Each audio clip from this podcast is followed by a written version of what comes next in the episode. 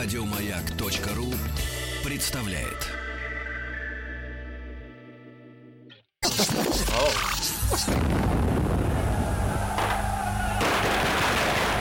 Граждане министры Временного правительства, именем Военно-революционного комитета объявляю ваше Временное правительство арестованным. Завершается пролетарская революция, документы. Именем революции. Ну что ж, ваши документики, знакомое выражение до боли всем тем, кто а, в общем-то, родился в СССР а, или приехал позже а, с документами другой страны. Да. А, Наталья Владимировна Черникова сегодня у нас в гостях. Наталья Владимировна, доброе утро. Доброе утро. Рады вас видеть, познакомиться. Э, Кандидат исторических наук и старший сотрудник Института российской истории Российской же Академии наук. Друзья мои, ну и э, мы с вами в проекте именем революции э, исследуем э, цепь событий, да, э, подводные какие-то течения, может быть, которые стали, естественно, после э, совершения революции явными, потому что э, многие вещи касались э, в прямом смысле подпольщиков, э, их э, работы длительной. Ну и сегодня мы переходим к царствованию Александра Третьего. Да, уже. Да. Э, И, Наталья Владимировна, давайте что ли начнем с радикалов, да? Ну, Может, не с С радикалом. радикалов. Давайте начнем с радикалов. Или с реформ, э, Да, Александр я думаю, мы э, в процессе Плавно. и про реформы тоже поговорим. Да, прошу. Итак, э, 1 марта 1881 года посреди столицы российской был убит русский император. Вообще, конечно, это событие потрясающее, необычное и э, глубоко потрясшее всю страну, в том числе и тех, кто, в общем-то, э, ну не то чтобы э, поддерживал народовольцев, которые постоянно устраивали на Александра Третьего, э, эти вот охоту устроили на него, но э, в общем, Второго. к- Второго, извините, Да-да. да. Но вот э, тех, кто как бы считал, что да, надо что-то менять, и вот э, император вот действительно должен провести какие-то реформы. И э, после этого события что изменилось? В общем, изменилось мало что. Как в свое время говорил Плеханов народовольцам, если вы убьете императора, все, что изменится, после имени Александра появится еще одна палочка. Вместо Александра II будет Александр III. И это все. Вот э, именно это изменилось, потому что все мечты народовольцев, что они э, вот... э, А на- чего они хотели добиться-то убийством ну, первого они лица? хотели э, получить очень много. Они хотели получить свободу, свободу сходок, свободу э, печати. Обязательно, чтобы было народное представительство, такое самое широкое, чуть ли не учредительное собрание. Э, и вот э, они считали, что император, испуганный вот всем этим, э, убийствами, и убийством своего отца, он согласится на такие реформы. А, но э, надо сказать, что э, они и в обмен предлагали тоже. Они говорили, что мы перестанем всех убивать. Мгм. Вот за это, вот, если вы сделаете проведете такие кардинальные реформы, мы, мы перестанем э, заниматься вот теоретической деятельностью. А, Если вы отдадите мне кошелек, я вас не убью. Да. Примерно такой диалог состоялся. да? Ну, э, надо сказать, что диалог закончился, э, оказался монологом, потому что Александр III э, не собирался идти ни на какие уступки. И э, все эти мечты оказались нереализованными. Более того, очень быстро были произведены аресты. Очень быстро были арестованы все э, деятели фактически народной воли. И последний член народной воли, это Вера Фигнер, э, она была арестована в 1983 году. Вот на этом народовольцы, собственно говоря, и закончились. Мгм. И, э, собственно говоря, э, что осталось? Остался черный передел. В свое время, еще в 1979 году, когда э, выяснилось, что хождение в народ ни к чему не привело, вот тогда э, организация «Земля и воля» распалась на народную волю и черный передел. А Чёр- что делить чёрный- хотели, товарищи? Ну, на- народовольцы считали, что надо убить всех, кого только можно убить, и добиться таким образом реформ. Мгм. Чернопередельцы считали, что надо продолжать работу в деревне, надо заниматься агитацией. И э, вот из чернопередельцев как раз в будущем и образуются марксисты. Ага. Во главе черного передела стоял э, Плеханов, Аксельрод, вот такие вот фигуры, которые в будущем будут эм, во главе уже совсем другой партии, рабочей партии. А И- как, как сама получилась история? Нам сегодня это не очень понятно, да? М, Сама история с э, удачным э, для террористов покушением на жизнь Александра II, потому что сегодня мы знаем, ну и в Штатах, и у нас, и в любой нормальной стране есть э, спецслужбы, да, которые охраняют перемещение первых Даже лиц. киллер подошел практически. Да, он Прямо. бросил, бросил бомбу. Вообще, насколько не защищена была власть тогда? Ну, власть была вообще не защищена. Дело в том, что вы вспомните начало покушений, когда император гуляет по летнему саду, император гуляет по набережной, э, по улицам своего города. Это, в общем-то, Без было охраны. принято. Без, без всякой охраны. Нет, ну там, конечно, могла быть какая-то охрана, но, в общем-то, Николай I только вообще от в одиночестве гулял. Э, И э, он один выходил, Николай I. Это была традиция. Императоры чувствовали себя, в общем-то, людьми светскими, людьми, э, которые принадлежат обществу. Они делали визиты, как и любой светский человек, как любой дворянин. Они принимали у себя. И, соответственно, они прогуливались без особой охраны. И, Жили в центре, недалеко идти просто. Надя. и, э, соответственно, в этом случае э, это все очень облегчало поп- попытки цареубийства. Ну, а вот э, удавшаяся попытка, она, конечно, была чистой случайностью. Да. Дело в том, что не знали э, сами народовольцы, каким путем поедет император. Ну, примерно он вот ехал вот либо э, там по набережной Грибоедова канала, либо там по э, улицам. И они, э, во, во многом это была случайность. То есть э, просто вот сошлось время, место. Это была их удача. И неудача Александра II, а может быть, это была удача России, если сейчас рассматривать, да, это вот в исторической перспективе, потому что мы знаем, что буквально через несколько дней, 4 марта, должно было состояться обсуждение знаменитой Конституции, так называемой Лорис Меликова. Ну, это, конечно, не Конституция, но, тем не менее, это, в общем-то, то, что, несомненно, взбудоражило бы страну, потому что подразумевало, э, что для каких-то реформ съедутся представители земств, представители городов, выборные, и э, в каких-то комиссиях будут обсуждать реформы, а потом они, они же будут участвовать в Госсовете с правом голоса, что вообще было беспрецедентно Вот совершенно. нормальному человеку, обывателю, ведь становится очевидным, да, что э, получается, царь готовил реформы, и за несколько дней до э, их э, осуществления э, террористы, которые выставляли себя поборниками народной свободы, да, они э, эту работу прекращают. А, а, в- почему? Ведь вроде бы, э, вроде бы и так царь шел им э, навстречу, да, правильно? Ну, вот, э, очевидно, они считали... Во-первых, это все таки была та- тайна государственная. Никто не говорит... То есть об этом говорили Не в обществе. а Это не афишировалось. Об этом говорили в высшем обществе.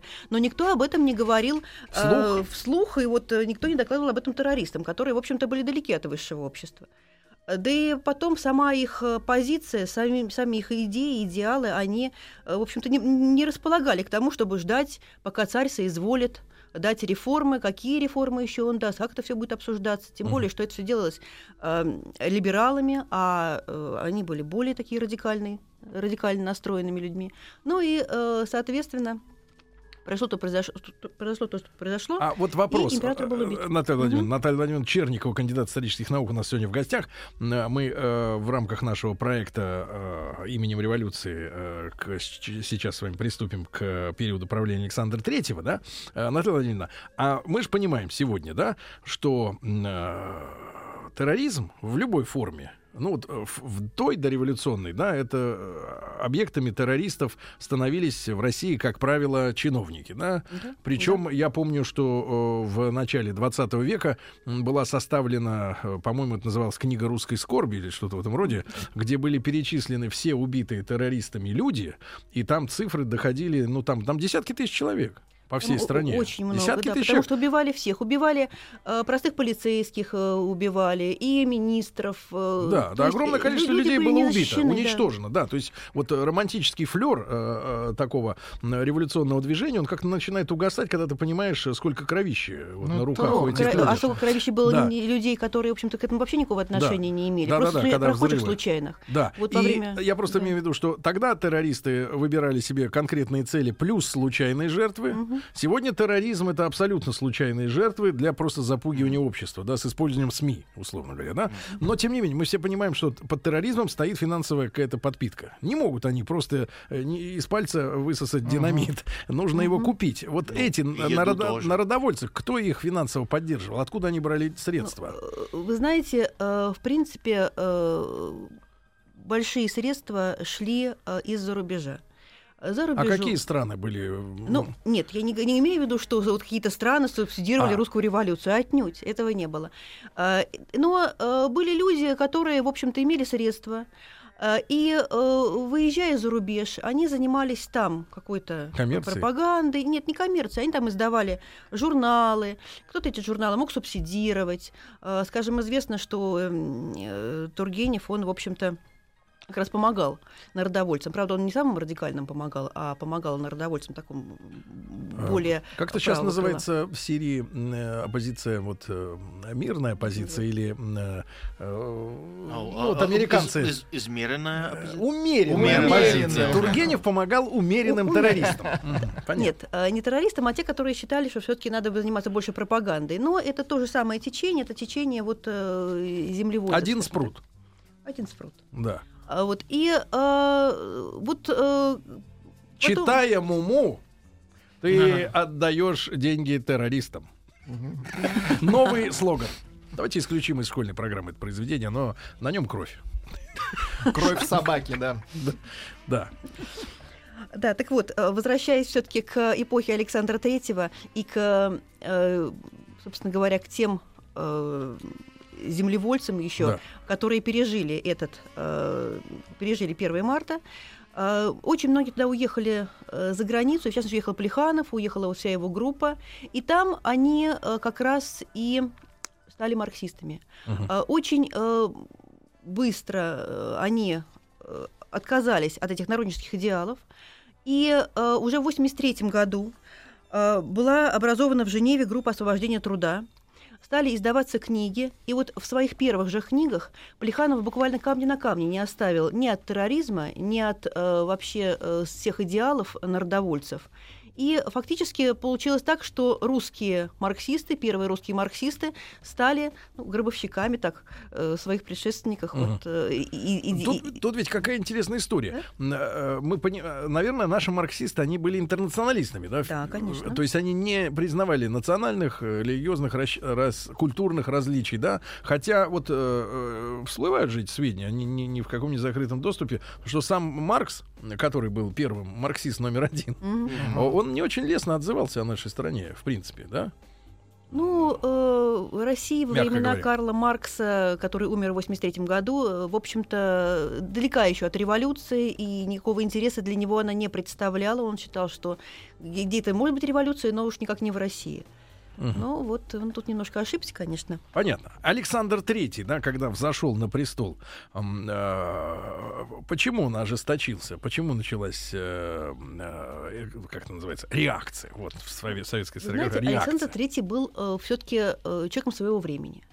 В молодости, когда он только-только стал наследником престола, ему тогда было 20 лет, он мечтал о том, что э, когда-нибудь, когда он станет царем, он даст нечто вроде конституции своему народу.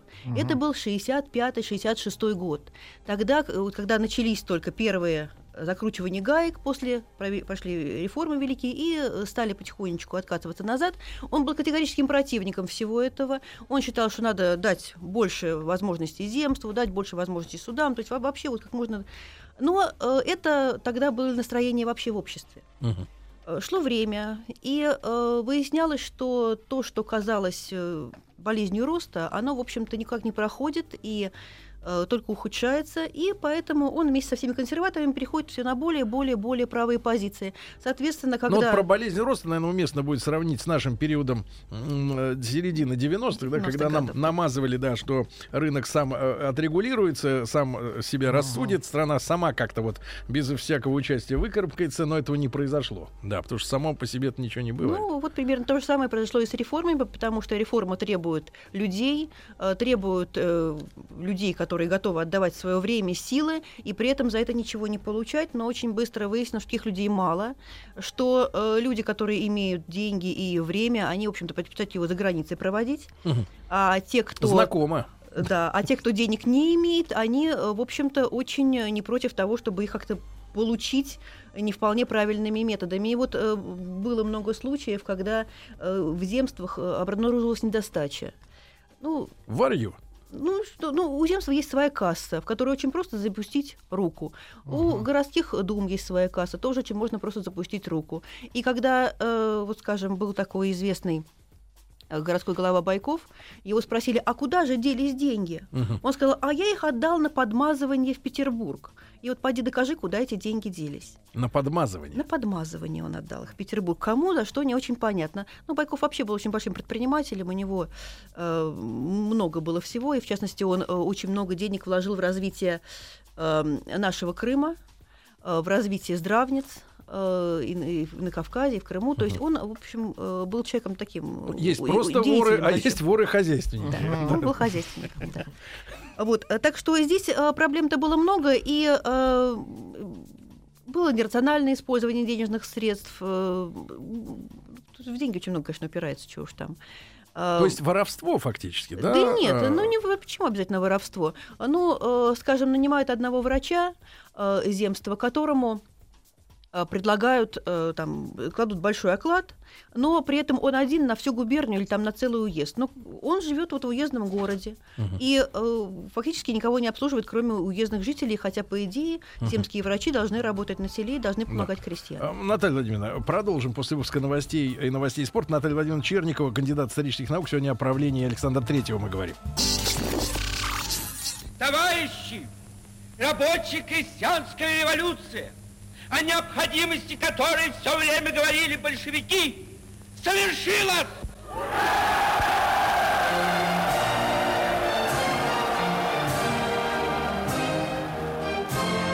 Именем революции. Друзья мои, так, именем революции наш проект посвящен э, столетию э, и февраля, и э, октября-ноября 17 года. Э, начали мы заранее, чтобы вы уже к февралю подошли с багажом знаний, да, необходимых. И сегодня у нас в гостях Наталья Владимировна Черникова, кандидат исторических наук, старший научный э, сотрудник э, Института российской истории Российской же Академии наук. Еще раз, Наталья Владимировна, доброе утро. Еще раз доброе утро. Вот, п- понятно, в земствах э, воровали, правильно? Ну, нет, э, почему, зачем это обязательно так... э, Четко будем говорить. Итак, воровали. Вместо того, чтобы Были устраивать, случаи, вместо были того, чтобы случаи. устраивать жизнь народа, они воровали. Но, с другой стороны, были земства, которые устраивали, устраивали жизнь народа, и были земства, которые, э, в общем-то, готовы были отказаться от собственного содержания, скажем, э, ради того, чтобы деньги, которые они получали, шли бы на развитие земских же школ. И такие Прям как случаи Трамп. были. Ну, Нецелевое использование, За- Сергей, за доллар в год. Нецелевое. Так что э, были очень разные случаи, были люди, которые действительно работали на страх и за совесть и готовы были э, ну, отдать все и для того, чтобы вот э, жилось лучше э, тому региону, где они работали. Другое дело, конечно, что, как правило, таких людей было немного. В общем-то, подвижников всегда немного бывает в стране. А, Н- Наталья Владимировна, а насколько жестокой было э, наказание, насколько жестоким было наказание э, народовольцев, э, вот, э, которых взяли э, в 81 году, по меркам того времени да. и вообще э, по российским? Ну, вы знаете, по российским меркам это было не такое жестокое наказание, потому что, в общем-то, надо сказать, что при Александре II еще э, такие действия, которые они предприняли, они карались смертной казнью, это в обязательном порядке. Более того, э, при Александре III было меньше смертных казней, потому что он очень часто э, миловал преступников, и получалось так, что люди, которые вот, приговорены к смертной казни, они впоследствии, в общем-то, попадали на каторгу, но жизнь свою не сохраняли. При, э, после непосредственного убийства, конечно, в общем-то, э, если говорить о народе, о простом народе, то э, вопросов не было никаких. И э, именно вот в эти дни, в первые дни, в дни марта, э, если вдруг там, скажем, на улице видели э, человека одетого как студент или человека одетого вот как-то вот ну, Интеллигентский. и, ну, если вот слишком по-интеллигентски, да, то, в общем-то, он Били? рисковал тем, что э, его, да, могут побить, потому что считалось, что студенты убили э, царя, и, э, в общем-то, ну, это было правда, действительно. А, Но, э, с другой стороны, были и те лица, которые выступали за помилование преступников. Э, За это выступал Лев Толстой. Он пытался подать, правда, письмо через э, Победоносца. Он тут отказался категорически, сказал, что он не согласен с самой постановкой вопроса, и поэтому он не может подавать такие письма императору. А, э, Выступал за помилование Владимир Соловьев. А, и в своих лекциях он об этом говорил, и, конечно, все ему студенты, курсистки рукоплескали. Но сам император Александр III был совершенно непоколебим. Он сказал, что нет, таким предложением даже ко мне подходить не будут, не осмелятся, потому что как я могу помиловать убийц, ладно, отца убийц императора. Э, и э, все народовольцы, они были приговорены к смертной казни. Было только одно – помилование. Дело в том, что была среди них еврейка Гесия... Сейчас Гельсингфорс. А, и э, она оказалась беременна. Mm. И ее э, поэтому, значит, э, как бы не казнили, но она в скором времени умерла в тюрьме. Э, так что, в общем-то, от народовольцев фактически никого и не осталось. Э, и, э, в общем-то, и получилось так, что вот это вот радикальное движение, которое было, оно э, исчезло. И в 80-е годы э, вот э, каких-то таких вот больше покушений, а, они имели скорее такой значит, эпизодический характер. Единственное покушение, широко известное, это покушение на Александра III, неудавшееся покушение 1 марта 1887 года. А, тоже, в общем-то, никакого отношения к народовольцам оно уже не имело. Просто студенты решили вот таким образом отметить э, годовщину. Юбилей. Да, юбилей очередной. А, и они были раскрыты, ну, потому что они как-то странно это очень делали. Они вот несколько полиция заметила, что студенты ходят по Невскому проспекту туда-обратно, туда-обратно. Одни и те же. Да, одни и те же, с какими-то вот тяжелыми книгами в руках. Угу. Их попросили остановиться, провели досмотр угу. и увидели, что это, в общем, не книги, а взрывные устройства. Вот таким образом было и э, предотвращено, предотвращено это убийство. Э, никакого не представлял этой сложности тогда, даже в 87 году, даже после, в общем-то, убийства императора в 81 потому что император снова ездил один, он даже э, запрещал за собой следить за ним, э, чтобы за ним ездили городначальник, там, жандарм. Ну, он, он сказал, да, он сказал, я не хочу, чтобы за мной вот наблюдали, за, за, за мной следовали. И он ездил как бы один в санях, как, собственно говоря, и ездил его отец. Э, поэтому это ни, никакой uh-huh. сложности не представляло. Uh-huh. Но э, не повезло. Вот этим людям не повезло, и они, значит, также были uh-huh арестованы, ну и впоследствии казнены. И вот один из э, этих студентов, который э, занимался, собственно говоря, вот, бомбометанием, один из неудавшихся, э, это э, брат, старший брат нашего Владимира Ильича Ленина, Александр Ульянов. Это он э, нес книжки? Нет, uh-huh. он э, непосредственно книжки он не нес, э, он э, скорее организовывал это все дело и занимался. Э, Старший был. Старший. А правда, что в его семье, э, ну, ни мать, ни отец, ни младший брат Вовочка э, не знали, что чем занимается? Он, да, э, увлечен. Вы знаете, дело в том, что вообще, как правило, матери не знали, чем занимаются их дети. Э, потому что дети уезжали из э, родной семьи, жили э, в других городах, там, где были университеты. И очень часто бывало, не только в этом случае, а часто бывало, когда приходили матери, просили о помиловании сына, потому что он такой хороший мальчик, он просто сбился с пути, uh-huh. он не мог этого сделать. Uh-huh. Это было не только в случае Александра Ульянова, это вообще бывало довольно часто, uh-huh. когда арестовывали каких-то студентов. Наталья Владимировна, ну вот если говорить тогда о студенчестве, да, если их и, и били, да, периодически, после как раз покушение и убийство Александра II на улицах, да? Mm-hmm. А что за э, такая вот э, свободная атмосфера царила в университетах, и э, которые были фактически рассадником э, заразы, mm-hmm. да, рассадником террора. Бомбист. Рас- да, вот э, какая обстановка там царила? А... Потому что э, я так понимаю, что с сегодняшними университетами они не имеют ни, ничего общего. Ну, кроме того, что есть профессора, там преподаватели, доценты, а вот атмосфера-то э, что там творилось вообще? А, ну, э, видите ли, э, дело в том, что дореволюционный университет э, это место, где, в общем-то, не только учились. Не только учились? Не только учились.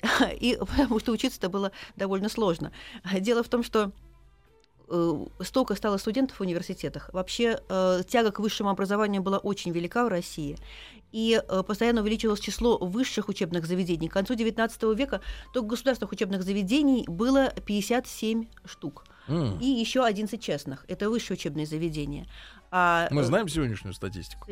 Э, сегодняшнюю, знаете, даже... А, Тим, найдите, сколько в России университетов. Такая необходимость была в государственных таком и частных. студентов. Да. А, да, была В необходимость. огромном Ведь количестве дело в студентов. том, что э, это, как правило, специализированное учреждение. Развивалась промышленность, развивалось э, предпринимательство. Необходимы были юристы, необходимы были инженеры совершенно разных специальностей в очень большом количестве строители, аграрники. И э, вот в- готовили вот этих вот. Но надо сказать, что в отличие от университетов, все эти учебные заведения не имели э, таких прав какие умели, имели университеты. И, собственно говоря, вот э, бунты, которые проходили, студенческие бунты, они именно э, вот, имели в своем основании то, что пытались навести порядок в университетах. Правительство пыталось навести в в университетах порядок. Ну, э, если говорить о Вы, студенчестве вы и обмолвились, вообще Наталья о молодежи. вы обмолвились, что они там не только учились. Да, они только учились, потому что дело в том, что э, места в университетах не хватало физически. Так. Если бы все студенты пришли в университет, Так. им пришлось сидеть на головах друг у друга, буквально. Как и- же вышли из положения? Ну, э, видите ли, очень многие студенты просто не могли себе позволить ходить в университет. Чтобы походить в университет, необходимо э, иметь э, какие-то деньги, чтобы заплатить за слушание лекций. М. Эти деньги надо заработать. А как вот а чтобы заработать вот деньги, в- надо не посещать занятия. В вашем представлении, в вашем представлении плата за обучение тогда, вот в переводе, может быть, на сегодняшние, да, не, в, не, в, не в полном переводе, но доступность. хотя бы представление о том, как, насколько дорога была учеба. Но э, в, в 80-е годы как раз была повышена плата за учебу. Ну, примерно. Если вот первоначально нашем- это было 10 рублей, Так. то э, к концу 80-х это было 50 рублей. Ну, Насколько что это, такое? много? Насколько это много или мало? 50 рублей в год или в месяц? Э, полгода. Полгода. А, И э, насколько это много или мало? Ну, скажем, э, опять же, если мы говорим о, э, втор- о конце э, 90-х годов, о конце века, то э, рабочий хорошей специальности, э, металлург какой-нибудь, зарабатывал порядка 100 рублей в месяц. Ну, это рабочий. И, кстати, вот э, тут у студентов были большие проблемы, потому что когда студенты приходили к э, рабочим, пытались их агитировать, то э, те обычно задавали вопрос, а сколько вы получаете? И потом говорил, ну вот я получаю гораздо больше, ну чего ж я тебя буду слушать, чтобы значит мне хуже жить. Соответственно, э, у студентов с рабочими э, получалось плохо, и э, студенчество не стало вот тем агитатором, который в конце концов понял рабочие Для нашего общего интереса Тим Да. раздобыл цифры. Да, Значит, в России а, было на сайте 56 гос- Тюменского государственного университета пишет, что к 2020 году количество вузов в России сократится до 877. Восемь Семи. Да. сократится. Ну, это надо учесть, что 877. есть очень много коммерческих а, заведений, которые, грубо говоря, э, название э, университет приобрели в лихие 90-е. Да. а, Когда, собственно говоря, все стало университетом, все, где, Даже где жизнь. все, что не ПТУ, все университет, да. И, и фактически, конечно, э, надо, надо, как говорится, надо посмотреть, Э, да, сколько у нас, ну, сколько у нас в Новосибирске есть, правильно, э, Томске, в Питере, в Москве, понятное дело, есть университет Ну, приличный, достаточно. университеты. Да, а, да, а да. так в Москве не один ведь университет. Да, ну, пруд пруди Есть университет. гуманитарный университет, который со- никакого отношения не имеет. Университет — это универсальное образование. То есть разных специальностей. университет,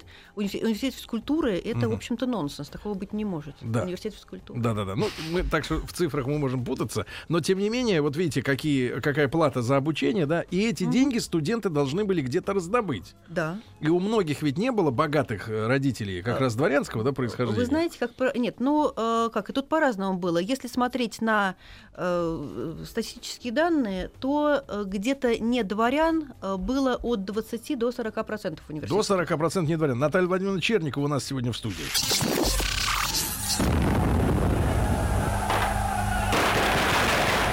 Граждане министры Временного правительства, именем Военно-революционного комитета объявляем ваше Временное правительство арестованным. Завершается пролетарская революция, ваши документы. Именем революции. Итак, друзья мои, с Натальей Владимировной Черниковой, кандидатом исторических наук, мы сегодня э, вникаем в историю собственной страны, да, период правления Александра Третьего, и разбираемся с тем, что же было тогда такое студенчество, да. Э, ведь, э, вот, Наталья Владимировна, э, насколько я понимаю, э, вот эти все разночинцы, да, не дворянского происхождения люди, они в большей степени были подвержены революционным настроениям? Или вся вот эта студенческая масса, включая и людей благородных, э, включая того же Ленина, Владимира Ильича и брата uh-huh. его, Сашу, они же были дворяне, uh-huh. пускай мелкие, э, но все равно э, другое воспитание, другое отношение к жизни.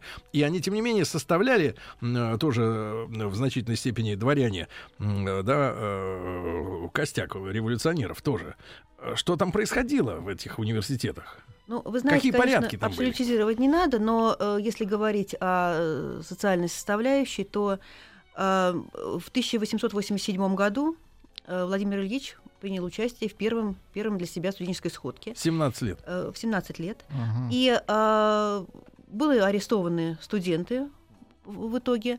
Э, из 33 человек, в общем-то, когда их стали высылать, э, то говорили, видевшие их, боже мой, они же совсем голые, у них же одни пледы. То есть это было бедное студенчество, как раз то студенчество, которое не э, имело возможности вот, э, активно учиться. Те, кто учились, их называли болотом, Угу. Они не участвовали в сходках, если они э, на первых курсах еще могли там податься какому-то общему настроению, то на старших курсах у них уже были вполне четкие приоритеты. Они уходили в, э, когда начиналось что-то такое-то, такое студенческие волнения, покидали университет. Они э, подписывали все адресы, и, э, которые вот, а студенты э, и университеты направляли на имя правительства, императора. В частности, был подписан адрес э, в 1987 году после попытки неудачной вот этого цареубийства. Э, был собран Петербургский университет, студентами которого были Ульянов со товарищи, и студенты подписали адрес вот, на имя императора. А, так что, э, в общем-то, эта основная масса студенчества, она не была революционной, как и везде, в общем-то. Как э, известно, революцию делают 5% населения. Но это очень активные 5%, которые ведут за собой других, которые заметны угу. и более заметны, чем те, кто а какие идеи были у студенчества? Э, опять же, учитывая, что это мальчики. Это мальчики, 17 лет, вот. ребята. Мы, вы все, каждый помните себя в 17 лет. Романтическое И можете время. сравнить да? с собой сегодняшним, да, вот, заскорузшим и, так сказать, э, вот вы благоустроенным. Знаете, вы знаете, что интересно? Дело в том, что ни консервативные круги общества, ни либеральные не считали, что во всех этих волнениях виноваты сами студенты э, говорили, что они увлекающиеся, это молодежь, и виноваты кто угодно. Вот, скажем, был такой э, Мещерский, который издавал консервативнейшую газету «Гражданин», и вроде бы человек, который должен на студентов там, ну, не знаю, нападать э, со всей силой какой такой он имел, но он говорил, что студенты не виноваты. Виноваты общество, правительство, профессора, родители, кто угодно, но не сами студенты. Угу. Студенты это как увлекающиеся, обычно. да, угу. это увлекающиеся люди, угу. и что им скажут, в общем-то, они готовы. Просто им скучно. Попа- ну не то, что им было скучно, они готовы положить э, свою жизнь на алтарь отечества. Увлекающиеся они чем? Увлекающиеся. А, вот в студенчестве а вот какая была тогда? Ну, э, если посмотреть требования, которые студенты выдвигали, когда что-то, что-то какие-то сходки студенческие организовывались. Как правило, это э, требование принять уволенных студентов. Э, Куда? Обратно в университет. Вольных? То есть уволенных. А, уволенных. То есть э, бывало так, что э, студенты, выведенные из себя там какими-то событиями, а они вели себя очень резко, и их из университета убирали. Пинком. И после этого... да. да да нет. Ну вот смотрите, скажем, в Московском университете был э, такой инспектор э, uh-huh. Брызгалов. Человек, которого не любили все абсолютно, о котором писали, что его надо вообще к детям не подпускать, его надо убрать как можно дальше. И э, это человек, которого нельзя вообще пускать в университет, потому что он оскорблял всех кого угодно. Э, он преклонялся только перед теми, кто имел титул. И если студент к нему приходил, он, э, в общем-то, мог о себе очень много разного услышать, пока не говорил, что он вообще-то граф Бобринский, и после этого ситуация менялась кардинальным а образом. А инспектор это что за должность? Инспектор это человек, который смотрел за порядком Казанском университете. Порядок. Порядок в университете за студентами, за то, чтобы они посещали занятия, чтобы вовремя книжки сдавали. Внутренняя полиция. Ну, И его ненавидели, да? его? Вот этого Брызгалова конкретно ненавидели. До этого были другие. В Московском университете же были другие э, инспектора, которые очень любовью студентов пользовались. Но вот данный конкретный человек, он был э, нелюбим всеми. И в конце концов на одном из собраний э, к нему подошел студент э, Синявский и дал ему пощечину. Прямо при всех. Ну, э, Я уж ожидал ножом. В Не, ну некрасиво получилось, Синявского конечно. арестовали. а, и э, поднялась вот сходка московских студентов за то, чтобы его вернуть в университет. Питер, потом э, казанских студентов, опять же, в поддержку московских студентов. И э, тоже э, инспектор уже Казанского университета, который, в общем-то, не имел никакого отношения к Синявск, э, к Брызгалову, а он э, тоже пострадал, потому что студенты, вот разгоряченные этими вот событиями, они окружили его в актовом зале и э, нанесли ему один удар. Ну, правда, не пощечину, но, в общем, второй удар э, значит, не нанесли, потому что его защитил его помощник. Но Мгм. этот второй удар мог быть при- прийти стулом. О, Стулом пытались побить человека. Так что это, в общем-то, э, было довольно серьезно. И э, возбужденные студенты это не то зрелище, которое, в общем-то, спокойно можно переносить. Потом, когда мать Владимира Ульянова пыталась э, сына своего защитить, ей сказали, инспектор вот это самый сказал, что я его видел, он был в первых рядах, возбужденный, со сжатыми кулаками, никакого восстановления в университете. Мгм. То есть это вот э, эти студенты, они, конечно, э, Ильич, да. были просто опасны временами. Да, Но- друзья мои, друзья мои, ну мы продолжим а, наш разговор а, через а, неделю, да, в нашей постоянной рубрике, в нашем специальном проекте именем революции мы исследуем те процессы, которые в конце концов привели к событиям в семнадцатом году. Наталью Владимировну Черникову я благодарю за сегодняшний рассказ. Спасибо огромное. Кандидат исторических наук, старший сотрудник Института российской истории Российской академии наук у нас сегодня была в гостях. Спасибо огромное. Пожалуйста. Еще больше подкастов на радиомаяк.ру.